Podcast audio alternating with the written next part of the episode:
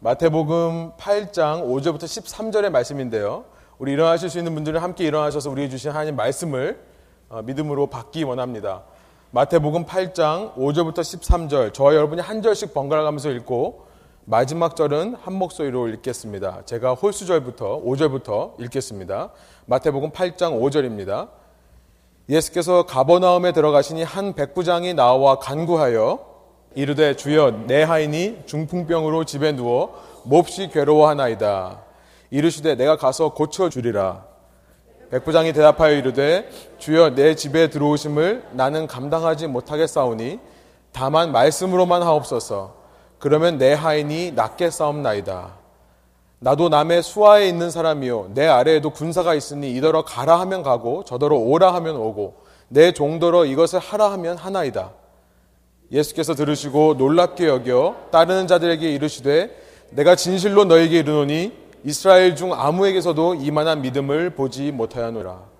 또 너에게 이르노니 동서로부터 많은 사람이 이르러 아브라함과 이삭과 야곱과 함께 천국에 앉으려니와 그 나라의 본 자손들은 바깥 어두운 데 쫓겨나 거기서 울며 이를 가게 되리라. 함께 읽겠습니다. 예수께서 백부장에게 이르시되 가라 내 믿은 대로 될지어다 하시니 그 즉시 하인이 나으니라. 아멘. 함께 앉아서 기도하고 말씀 나누겠습니다. 살아계신 하나님 오늘도 저희에게 주님께서 주님의 음성을 들려주신 줄 믿고 이것을 사람이 기록한 말로 사람이 전한 말로 받지 않고 주님의 음성으로 받는 믿음의 고백이 있는 시간 될 수 있도록 인도하여 주십시오. 주님 저희가 주님께로부터 참으로 많은 은혜와 많은 복들을 받았는데 저희가 무엇을 더 주님께 바래서 얻으려 하겠습니까? 주님께서 말씀하시면 제 삶이 변화될 수 있사오니 이 시간 성령으로 저희 마음 가운데 말씀하여 주셔서 영이 살아나고 주님께 반응하며 주님이 원하시는 내 모습으로 변화해가는 놀라운 일들이 일어날 수 있도록 성령님 지금 이 시간 저희와 함께 하여 주십시오. 감사와 찬양을 주께 올려드리며 예수 그리스도의 이름으로 기도합니다. 아멘. 네, 우리가 계속해서 마태복음을 살펴보고 있는데 오늘은 예수님의 치유 두 번째 시간으로 중풍병이라는 제목으로 말씀 나누기 원합니다. 마태복음 8장에 있는 말씀이에요. 저희가 마태복음 5장부터 7장까지는 산상수훈의 말씀이라고 했죠. 이제 산상수훈의 말씀이 끝나고 나서 예수님께서 그 산을 이제 내려오십니다. 어, 내려오시는데 이제 갈릴리 호숫가에 있는 가버나움이라는 데로 오신다고 오늘 본문 5절이 기록하고 있어요. 네, 가버나움이라고. 그래서 제가 잠깐 여기가 어딘지를 좀 말씀을 드릴게요. 다음 슬라이드 보여주시면 여러분 아시듯이 지금 현재 이스라엘의 지도입니다. 이스라엘과 북동쪽으로 초록색으로 된 것이 시리아예요. 시리아와 이스라엘 사이에 보면은 파란색으로 이렇게 호수가 하나 있는 것이 보이시죠? 그것이 갈릴리 호수예요. 좀 더 확대해서 보면요. 갈릴리 호수의 북쪽에 가버나움이라는 도시가 있습니다. 현재에도 있어요. 가버나움이란 곳은 예수님께서 산상순을 말씀하신 곳으로부터 약 1마일밖에 떨어지지 않은 곳이에요. 다음 슬라이드 보여주시면 그러니까 걸어서 한 15분에서 많이 걸려도 한 20분 정도밖에 안 되는 그런 거리입니다. 원래 예수님께서는요, 마태복음 4장에 보니까 광야에서 시험을 받으시고 40일 아, 동안 금식하시고 시험을 받으시죠. 그리고 나서 다시 가버나움으로 돌아오신 사건을 마태복음 4장 13절이 기록하고 있어요. 나사렛을 떠나 스불론과 납달리 지경의 해변에 있는 가버나움으로 가서 사시니 이렇게 돼 있어요. 그러니까 산상수훈 전에 이미 예수님은 가버나움이라는 곳에서 사셨습니다. 이 가버나움이라는 곳이 예수님의 사역의 중심지였어요. 이곳 해변가에서 어부의 일로 물고기를 잡던 베드로와 안드레 또 야고보와 요한을 제자로 부르시는 일이 사장에 있었죠. 그리고 이곳에서 예수님의 소문이 퍼져서 근처의 시리아까지 수리아까지 그 소문이 퍼졌고 그래서 수많은 무리가 예수님을 따르기 시작했다라고 사장 마지막에 기록하고 있었어요. 이제 5장부터 7장까지 산 위에서 산상수훈을 말씀하신 예수님은 다시 내려오셔서 이제 삶의 터전이자 주된 사역지였던 가버나움으로 돌아오시는 겁니다.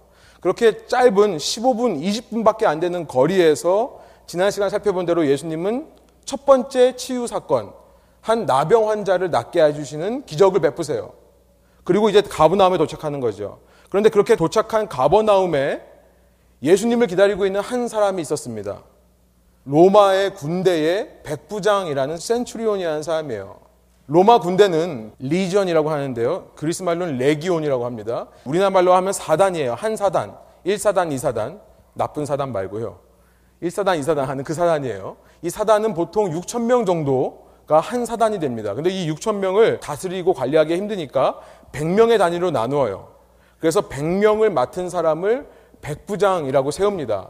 라틴어의 센츄리아, 영어의 센츄리, 백이란 뜻이죠. 센츄리아 말로부터 센츄리온이라는 단어가 나온 거예요. 신약학자인 윌리엄 바클리에 의하면요. 이 백부장들은 당시 로마 사회에 있어서 남자들의 롤 모델이었다라고 합니다. finest man in Rome이라고 했대요. 그러니까 로마에서 가장 멋진 남자들. 그렇죠. 우리 자매님들이 데이트하고 싶은 상대로 꼽으면 몸 좋고 식스팩 있고 머리도 좋은 요즘 뭐 그런 사람들이 많잖아요. 그죠? 네. 죄송합니다. 그런 사람이 못 돼서. 예. 당시 실력과 지식을 겸비한 사람들이 백부장이었고요. 많은 사람들로부터 존경을 받았던 사람들이 백부장이었어요. 특별히 성경에는요, 이 백부장에 대해서 굉장히 긍정적인 평가를 하는 구절들이 많이 나옵니다. 성경에 나오는 백부장들이 꽤 있는데요. 전부 다 예수님과 복음에 대해 아주 긍정적인 태도를 취해요. 오늘 본문뿐만 아니라 예수님 십자가에서 돌아가셨을 때 그 밑에 있던 백부장이 보고서는 아, 하나님의 아들이었다. 라고 말하는 것이 있죠. 사도행전에 가면은 처음으로 사도들에 의해 베드로에 의해 세례를 받은 사람이 고넬료라고 하는 로마의 백부장입니다. 사도 바울이 태형을 맞는 형벌을 당할 때 그가 시민권자인지 알아보고 태형을 받지 않게끔 조치해 준 사람도 백부장이에요. 그리고 사도 바울이 가이사라로 또 가이사라에서 이탈리아에 있는 로마로 후송될 때 그를 보호했던 사람도 백부장이었습니다.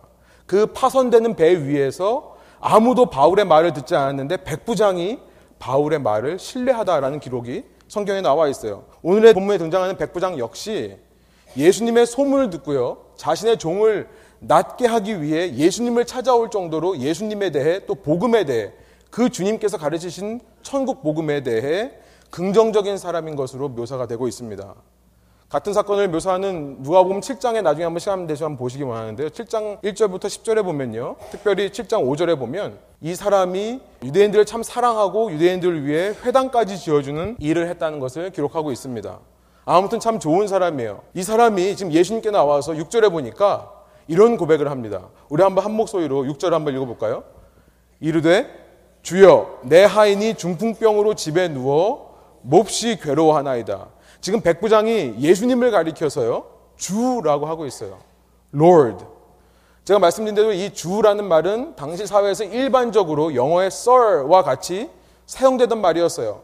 자기보다 높은 지위에 있는 사람 가리켜서 얼마든지 Lord라고 불렀던 것입니다. 그러나 여러분 생각해 보세요. 로마의 백부장이라는 지위를 가진 사람이 유대 민족의 한 청년에게 Lord라고 한다? 여러분 유대 민족은 어떤 민족이죠? 로마의 식민 통치를 받는 민족이에요.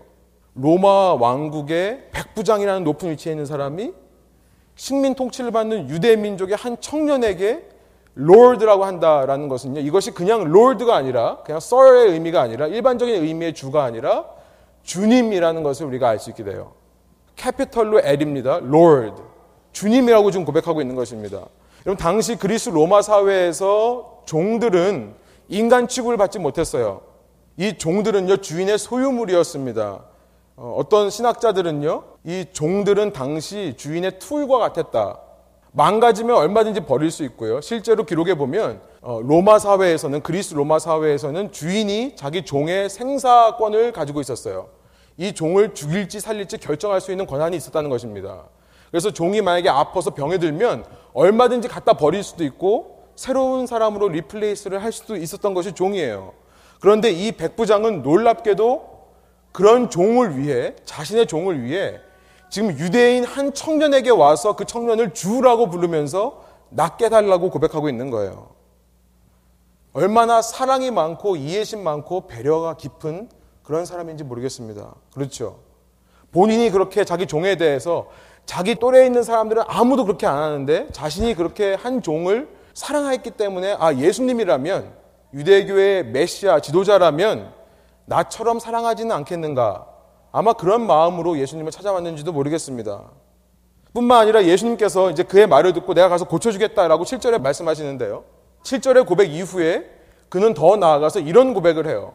우리 노란 글씨로 되어 있는 부분 한번 한 목소리 읽어볼까요?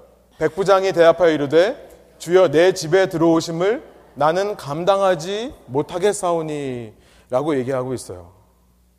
백부장은 지금 무슨 고백을 하는 거냐면 주여 저는 주님을 제 집에 모실 만한 자격이 없습니다. 라는 고백을 하는 거예요.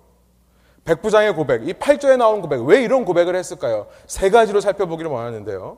슬라이드 보여주시면 이 백부장은요, 첫 번째 적대감에 대한 이해가 있었던 것 같아요.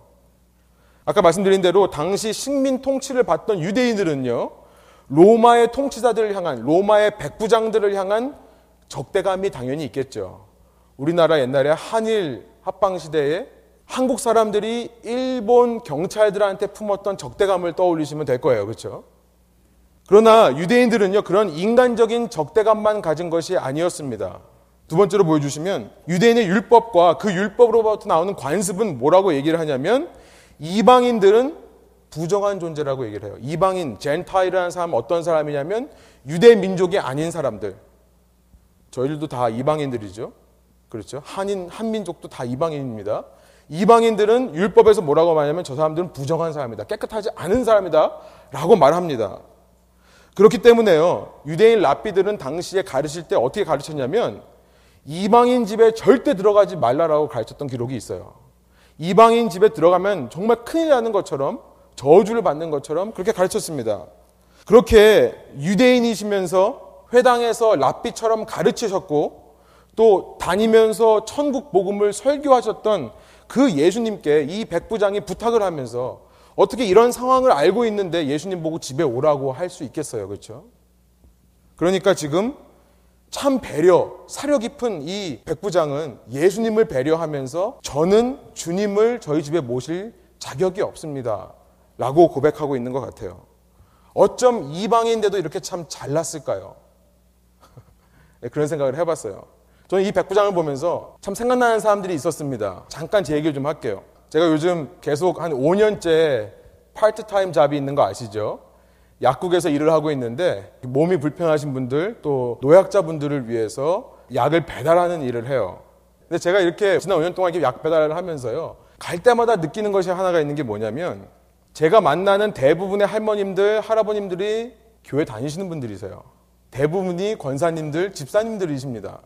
그런데 그분들 중에 제가 만나는 분들 중에 몇몇 분, 정말 한 손가락에 꼽을 만한 분들은 교회를 안 다니시는 분들이에요. 근데 제가 이렇게 약 배달을 지난 5년 동안 해오면서 느낀 게 뭐냐면 믿으시는 분들과 믿지 않는 몇몇 분들을 비교해 봤을 때 죄송한 말씀입니다만 믿음이 있다고 하시는 분들한테 상처를 너무 많이 받았어요. 제가 아르바이트 초기에는 지금은 다 아세요. 목회자가 된 줄 아세요. 또 어떻게 또 소문이 퍼져가지고 아셨는지 저한테 약 배달하는 애 중에 목사가 있다면서요? 저한테 또 그러시더라고요 한 번은. 예, 지금은 이제 많이 아셨어요. 근데 그때 당 처음에만 해도 제가 이제 예리 안 했죠. 신학생이다, 뭐 전도사다 이런 얘기를 안 하고 시작했습니다. 그러면요 저를 정말 막대하세요. 한 분은 권사님이신데요. 모 교회 권사님이신데 제 앞에서 저한테 약통을 집어준 적도 있으세요. 근데 이 믿지 않는 분들을 보면요. 이분들은 참 배려를 많이 하세요. 정말 사랑으로 케어해 주시면서 아, 정말 날씨 더운데 수고한다고. 아, 나 때문에 오게 해서 미안하다고 늘 그런 얘기를 입에 달고 사십니다.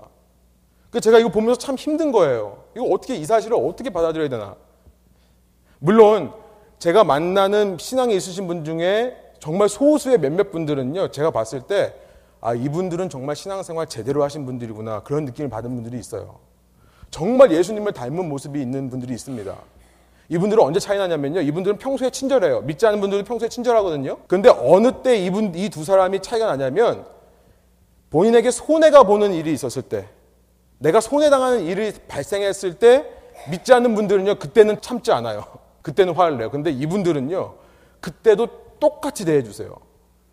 똑같이 대해 주세요. 그걸 보면서 저는 약배달하면서 늘 느끼는 거예요. 아, 나도 저분처럼 돼야겠다.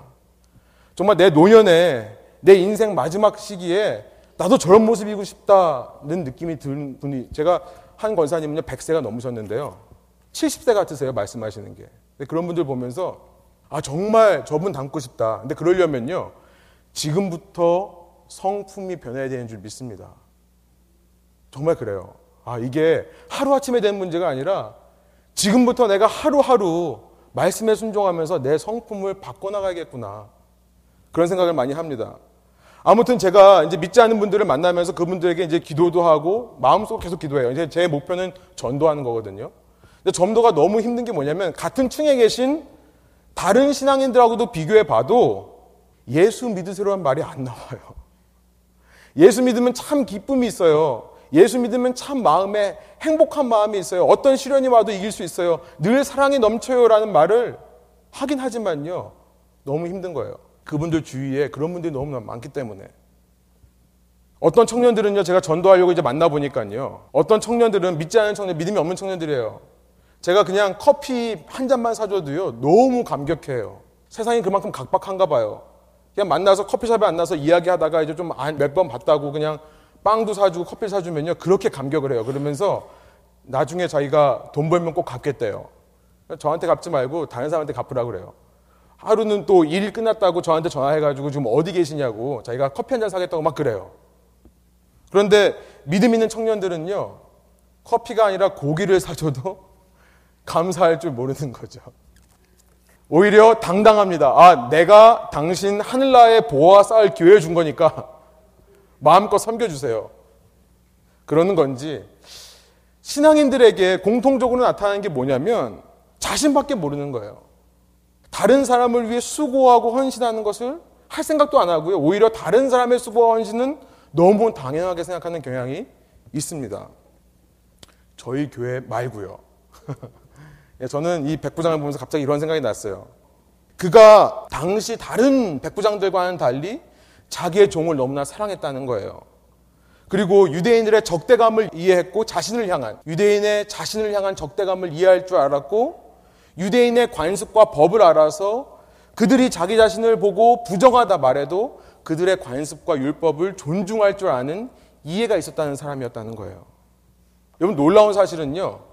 여러분 그런 그가 단순히 그렇게 인간적으로 배려하고 인간적으로 이해할 줄 아는 삶에서가 놀라운 것이 아니라 그런 그가요. 한 걸음 더 나아가서 어떤 고백을 하냐면 예수님의 권위를 인정하는 고백을 합니다. 이게 8절 후반절이에요. 예수님의 권위를 인정하는 고백까지 8절에서 하는 거예요. 우리 한번 8절 노란 글씨를 한번 읽어볼까요? 다만 말씀으로만 하옵소서 그러면 내 하인이 낫게 싸움나이다.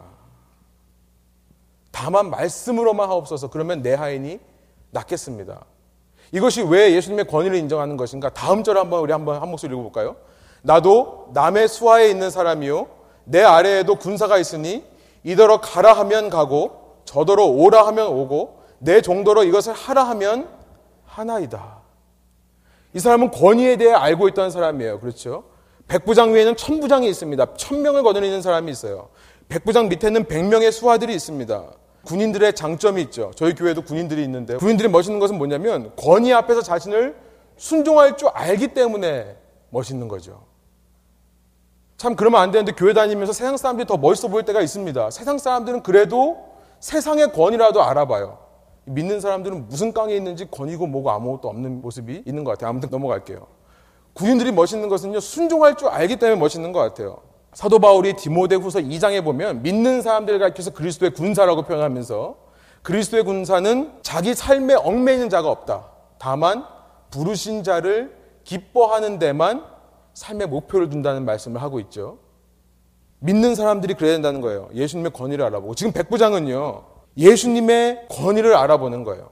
단지 예수님이 불편하실까봐 혹시나 적대감을 가지고 나에게 다가오시지는 않을까. 혹시 이분이 랍비라서 율법을 어기지 않으려고 하지는 않을까 하는 마음에서 배려하는 것이 아니라요. 하나님이신 예수님의 권위를 알아본다는 거예요. 그리고 오직 하나님만이 하실 수 있는 일, 뭡니까? 말씀으로 낫게 하는 일. 오직 하나님만이 하실 수 있는 일을 하시라고 예수님께 간청하고 있는 거예요. 그러면 내 하인이 분명히 나을 거다라는 믿음을 보여주고 있는 것입니다. 여러분, 본래 하나님의 세상을 창조하실 때 말씀만으로 창조하신 하나님이세요. 그런데 어떻게 말씀만으로 한 사람을 회복시키지 못할 수 있겠습니까? 얼마든지 가능한 거죠. 말씀만 하시면 인간의 근육과 인간의 세포들이 회복되어서 움직여서 제 자리를 찾아가게 되는 거예요. 놀라운 믿음의 고백을 지금 이 백부장을 하고 있는 것입니다. 10절의 말씀이에요. 예수님께서도 놀라신 것 같아요. 예수께서 들으시고 놀랍게 여겨. 놀랍게 여겼다. 사랑하는 여러분, 저는요, 이 말씀을 생각하면서 여러분에게 이렇게 예수님을 놀라게 하는 믿음이 회복되시기를 간절히 소원합니다. 권위를 알아보고요, 권위를 인정할 줄 아는 참 믿음이 회복되기를 소망해요. 세상 사람보다 더 권위를 인정하는 자들이 되기를 원합니다. 예수님을 감동시키는 고백이 있었으면 좋겠어요. 백부장의 고백의 놀라운 사실은 뭐냐면 지금 자신과 예수님 사이에는 넘기 힘든 벽과 장애물들이 있기 때문에 그래요. walls and barriers. 지금 백부장과 예수님 사이에는요, 유태인들에게 없는 벽과 장애물들이 있습니다. 어떤 것이니까 제가 네 가지로 한번 살펴보니까 첫 번째 장애물이 뭔가 육체적인 장애물이라고 할 수 있겠어요. 지금 예수님은 고된 사역을 마치시고 그 산을 내려오셔서 자신이 거하시는 곳으로 말하자면 집으로 가시는 거예요. 설교를 해보시면 알겠지만 단 30분, 40분을 설교해도 하고 나면 진이 다 빠집니다. 그런데 가는 길에 고쳐야 하려고 그러고 또 갔더니 기다리고 있고 지금 백부장은 이 상황에서 부탁을 하는 것 자체가 사실은 인간적으로 보기에, 육체적으로 보기에 신뢰일 수 있는 거예요. 두 번째 벽은 정치적인 벽이라고 할 수 있겠습니다. 말씀드린 대로 로마의 백부장과 로마의 식민 통치를 받는 유대인 사이에 정치적인 벽이 있는 거예요. 인종적인 벽이 있죠. 다른 문화의 벽이 있습니다. 이방인과 유대인이라는 인종이 달라요. 게다가 율법의 벽이 있는 거죠. 이방인의 부정함과 유대인의 선민 사상 넘을 수 없는 벽이에요. 유대인들은 자신들이 선택을 받은 하나님의 백성이라고 믿었습니다. 이방인들은 선택받지 못한 개와 돼지처럼 여겼어요. 이런 벽들이 있는 것입니다. 여러분 이런 모든 벽과 장애물들은요. 예수님을 만나서 예수님에게 치유를 받고자 하는 백부장에게 있어서 얼마든지 절망의 이유가 될 수 있었고 포기의 유혹이 될 수 있었던 것입니다. 그렇지 않습니까? 그러나 놀라운 것은 이 백부장은 오히려 그런 장애물들을 이용해 이게 중요해요. 이 백부장은요 그런 장애물과 벽을 역 이용해서 뭘 하고 있는 거예요? 예수님의 권위를 세워드리고 있는 거예요. 이런 벽이 있으니까 말씀하시면 돼요. 예수님 그냥 말씀만 해주세요. 이 상황을 역이용해서 예수님의 권위를 더 알아보고 더 인정하고 더 세워드리고 있는 거예요. 주님 오셔서 만져줄 필요도 없어요. 뭘 오세요? 말씀만 하십시오. 당시의 타부들을 금기시됐던 타부들을 역이용해서 하나님께 영광을 돌리고 있는 것입니다. 이 사람에게는 위기가 기회가 되는 줄 믿습니다. 여러분, 여러분 앞에 오늘도 참 신앙을 가로막는 장애물들이 있으세요? 오늘도 여러분의 참 신앙을 자꾸만 유혹하려고 하는 세상의 것들이 있습니까? 자꾸 기도를 방해하는 것들이 있으세요? 마음을 빼앗는 유혹들이 있으세요? 오히려 그 상황을 역이용해서 예수님께 더 큰 믿음의 고백을 드리시는 여러분 되시면 어떨까요? 여러분 그 믿음이란 거창한 일을 하는 게 아니에요. 교회 직분 받고 무슨 거창한 봉사를 하는 것이 주님을 섬기는 것이 아닙니다. 하루 종일 고단해서 지친 육체를 하더라도요. 저도 하루에 11시간씩 일해봐서 알아요. 저도 막노동 해봐서 알아요. 아무리 고되고 지친 노동을 한다 하더라도 한마디면 되는 것 같아요. 주님, 주님께 모든 주권이 있습니다. 저와 함께 해주십시오. 주님 말씀 한마디면 됩니다. 딴 거 필요 없어요. 주님의 음성 한마디면 됩니다. 이런 고백. 누가 봐도 웃을 수 없는 상황이고, 누가 봐도 저 사람의 인생은 정말 끝난 거다. 내가 저 사람의 인생이라면, 저 사람의 상황이라면 난 절망이다. 라고 하는 상황 가운데 있다 하더라도, 오히려 그 상황 속에서만 주님께 드릴 수 있는 고백. 그 상황 속에서만 예수님을 놀라게 할 수 있는 참된 믿음을 드리는 믿음의 고백을 드리는 저와 여러분 되시기를 간절히 소원하는 것입니다. 여러분 그런데 예수님께서 이렇게 놀라시면서 하신 말씀 속에는요 반전이 있다는 사실을 우리는 기억해야 돼요. 이걸 깨달아야 됩니다. 반전이 있어요. 우리 10절 후반절에 다시 한번 한 목소리 읽어볼까요? 노란 글씨입니다. 한번 읽어보겠습니다. 따르는 자들에게 이르시되 내가 진실로 너에게 이르노니 이스라엘 중 아무에게서도 이만한 믿음을 보지 못하였노라. 반전이에요. 제가 아까 제 약배당한 얘기를 왜 했는지 아시겠죠? 그 놀라운 이방인의 고백, 그런 상황 속에서도 예수님의 권위를 더 높여드리는 이방인의 고백과 너무나도 대조되는 이스라엘의 모습이 있는 거예요. 그래서 11절, 12절 예수님께서 이런 말씀을 하세요.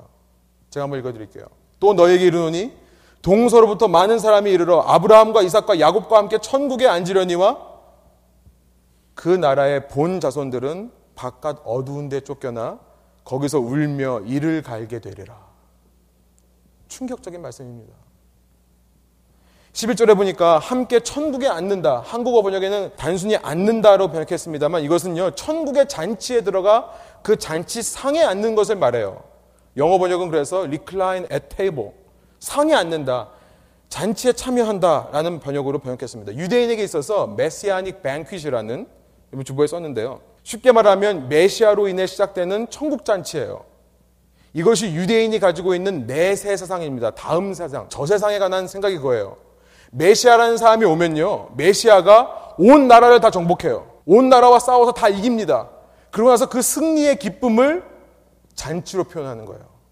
함께 앉아서 이제 유대인들과만 모여요. 유대인들과만 모여서 메시아가 택하신 이스라엘과 함께 즐기며 먹고 마시는 것이 메시아닉 뱅퀴시였어요. 그런데 예수님은 지금 뭐라고 말씀하세요? 그렇게 메시아에 의해서 정복당해야 될 동서의 많은 사람들, 이방인이에요. 우리 같은 사람들이에요. 그 사람들이 오히려 잔치에 아브라함과 이삭과 야곱과 함께 앉을 것이다. 메시아닉 뱅킷에 참여하게 되는 자들이 될 것이다. 놀라운 말씀을 하시는 거예요.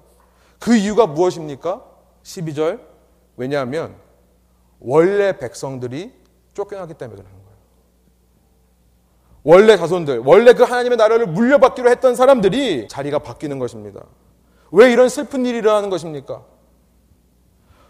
이스라엘이요. 이 땅에 오신 하나님이신 예수 그리스도의 권위를 인정하지 않고요. 권위에 복종하지 않는 거죠. 거부하는 겁니다. 도리어 백부장으로 대표되는 이방인들이 그 권위를 알아보고 그 권위를 높여주면서 말씀만 하시면 내 종이 낫겠습니다. 믿음을 보이는 거예요. 말씀만 하시면 내 종에 치유돼야 될 근육과 세포들이 회복되어서 제자리로 찾아갈 것입니다. 여러분, 예수님은 지금 어떤 병을 낫게 해주고 있는 것입니까? 이것이 중요해요. 지금 말씀만으로 이방인의 백부장의 하인의 중풍병을 낫게 해주시는 거예요. 여러분, 중풍병, paralysis라고 하는 이 병은요, 쉽게 말하면요, 마비예요. 마비되는 것입니다. 이 영어로 보니까요, paralysis라는 말은 라틴어에서 온 건데 라틴어는 그리스에서 왔어요. παραλύω라는 동사에서 왔습니다. παραλύω. 주보했습니다만 파랄루오라는 것은 파라라는 무엇 무엇으로부터라는 단어와 루오라는 노이다, 자유케 되다, 노이다라는 말이 합쳐진 거예요. 그러니까 파랄루오라는 뜻은 뭐냐면요. 무엇으로부터 분리되는 것을 말해요. 무엇으로부터 노임을 당하는 것을 말해요. 주보에 써보시면 지배와 권위와 머리됨으로부터 머리로부터 지배와 권위와 머리로부터 놓여지는 것을 가리켜서 파랄루오라고 그래요. 근데 여러분 중요한 게 뭔지 아세요? 신기한 게 뭔지 아세요? 이렇게 지배와 권위와 머리로부터 놓여지면 우리 생각엔 그게 자유일 것 같은데요. 그게 마비라는 거예요. 의학사전을 찾아보니까요. 중풍병이라는 것은 어떤 병이냐? 한마디로 말하면 기억하십시오. 지배당하지 못할 때 일어나는 병이라는 거예요. 지배당하지 못할 때 일어나는 병. 이게 무슨 말씀인지 아시겠죠? 그림을 보여주시면 우리 뇌는요. 뇌와 뇌로부터 나오는 spinal cord, 이 척추신경이 있습니다. 그래서 좀 징그럽죠. 이게 저희 몸속에 다 있어요. 이 뇌와 척추신경을 통해 우리 몸에 있는 모든 세포와 모든 근육이 다 신경 조직으로 연결이 되는 거예요. 다음 슬라이드 보시면 그래서 모든 장기를 다 이것이 뇌가 컨트롤하는 것입니다. 그런데 중풍병이라는 마비는 뭡니까? 어떤 물리적인 충격에 의해 혹은 세포의 파괴, 신경세포의 파괴, 신경계에 어떤 장애물이 생겨서 그 신경이 막히면 머리의 명령이 몸으로 전달되지 못하게 되는 거. 이것이 마비라는 거예요. 그것을 다른 말로 장애라고 합니다. 장애예요. 머리가 아무리 움직여라 움직여라 해도 몸이 반응을 하지 않는 거예요. 여러분 믿음이 있는 이방인은요. 그의 신경 조직, 영적인 신경 조직을 눌러막고 있던 장애물이 사라지는 거죠. 그래서 다시 몸과 머리가 연합이 되는 거예요. 머리와 몸이 연합이 되는 영적인 회복의 역사가 지금 일어나고 있는 것입니다. 그런데 믿음이 있다 하면서도 자신이 하나님의 백성이라 하면서도 끝까지 머리의 권위를 부정하는 유대인들. 그렇게 머리와의 연결, 소통은 소홀히 한 채 자신밖에 모르고 나만 살아보겠다고 발버둥 치는 유대인들에게는요, 이 영적인 마비, 영적인 중풍병이 생기는 것을 예수님께서 지금 말씀하시는 거예요. 본래 유대인들은요, 이방인들을 싸워서 정복하라고 하나님께서 택하신 자들이 아니었어요. 이방인들을 위한 복의 근원으로 하나님께서 택하신 사람들이 이스라엘 유대인들이었습니다. 이스라엘의 첫 번째 사람이었던 아브라함. 아브라함에게 주신 약속이 뭐였어요? 창세기 22장에 그것이 있죠. 저희가 한번 한 목소리 읽어볼까요? 또 내 씨로 말미암아 천하 만민이 복을 받으리니 이는 내가 나의 말을 준행하였음이라 하셨다 하니라. 아브라함에게 주신 약속이 뭐예요? 너가 복의 근원, 너로 말미암아 복이 이방 가운데로 흘러간다는 거예요.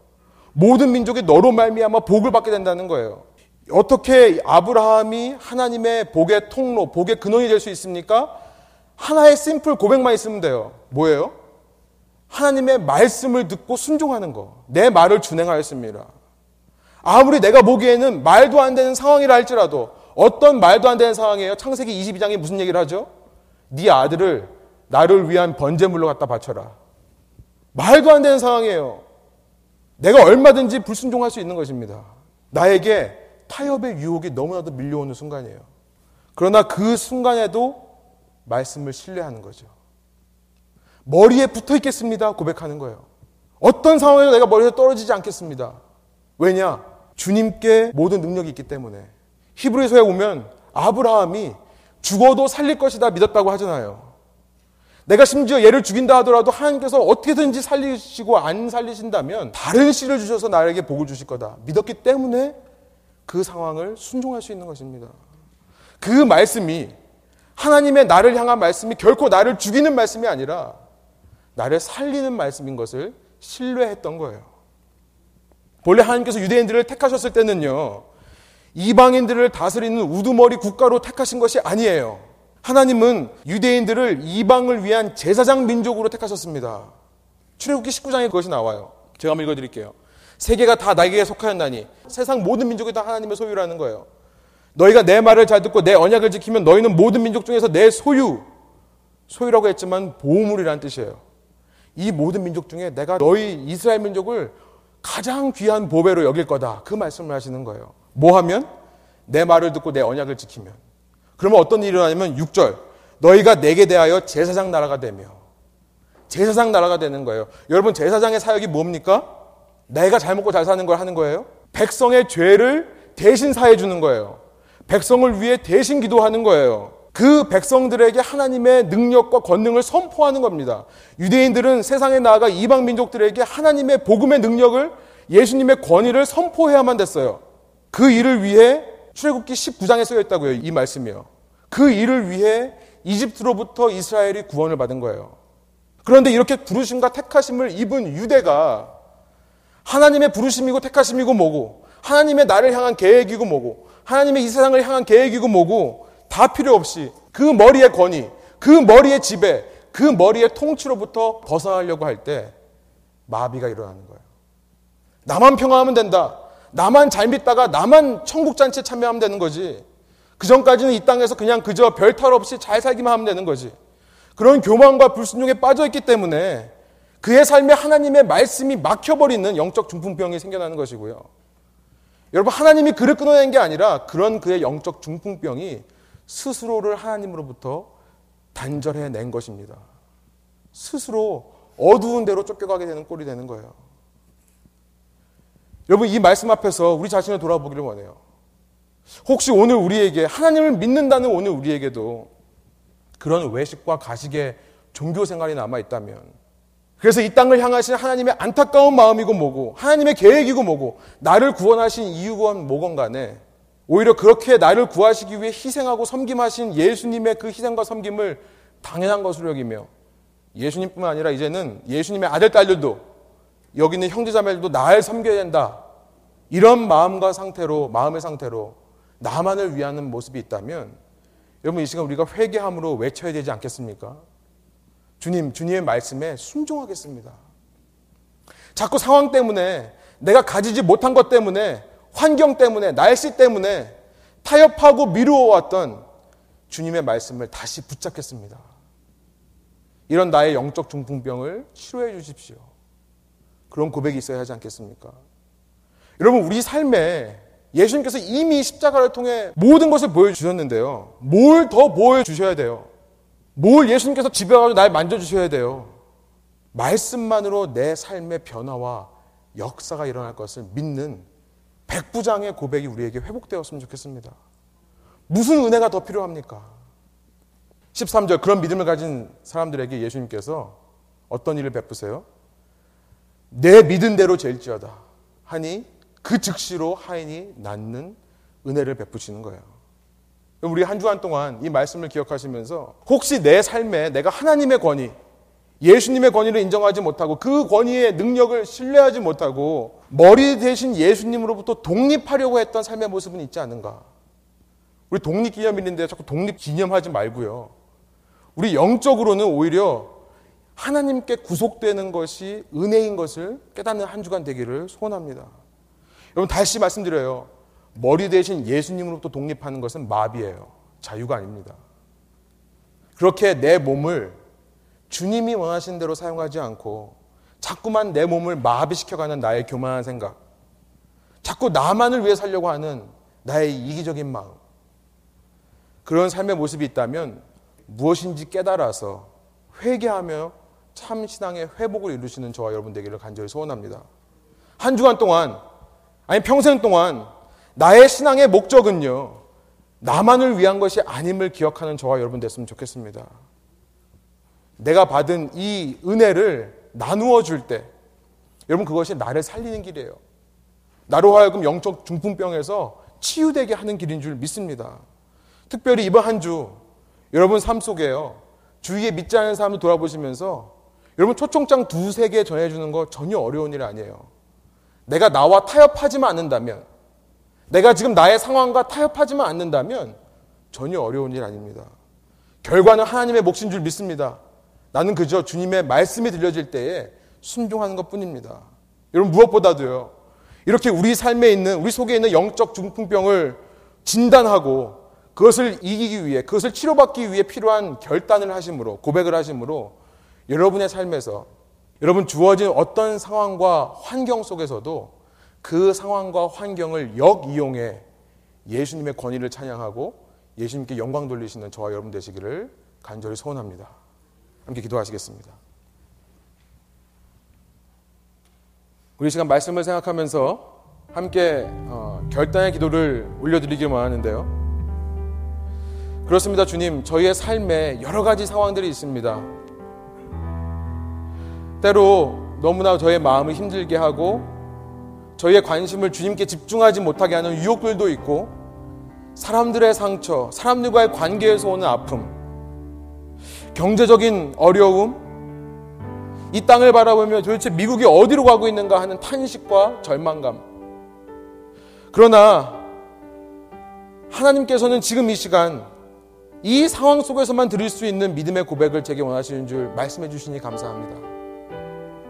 저도 백부장처럼 이 상황을 역이용해 이 담과 이 방해물들을 뛰어넘어 주님의 권위를 인정하는 믿음의 고백을 드리는 참된 주님의 제자 될 수 있도록 인도하여 주십시오. 성령께서 저의 마음과 생각을 바꿔주셔서 도대체 아직도 무엇이 더 필요하다고 주님께 매달리고 있습니까? 그런 나의 모습을 바라보며 주님, 주의 말씀만으로 만족하겠습니다. 주의 말씀만을 의지해서 살아가겠습니다. 우리가 붙들어야 되는 빵과 떡은 먹는 빵과 떡이 아니라 하나님의 말씀이신 빵과 떡인 줄 믿습니다. 이 시간 저희가 주님의 말씀에 순종하여 어떤 상황 속에서도 주님의 뜻을 이루어가는 영적 중풍병에서 중풍병에서 자유케 되는 진정한 자유를 누리는 주님의 몸이 될 수 있도록 주님의 지체 될 수 있도록 저희와 함께 해 주십시오. 우리 그런 결단의 기도를 주님께 올려드리며 함께 기도하시겠습니다. 아버지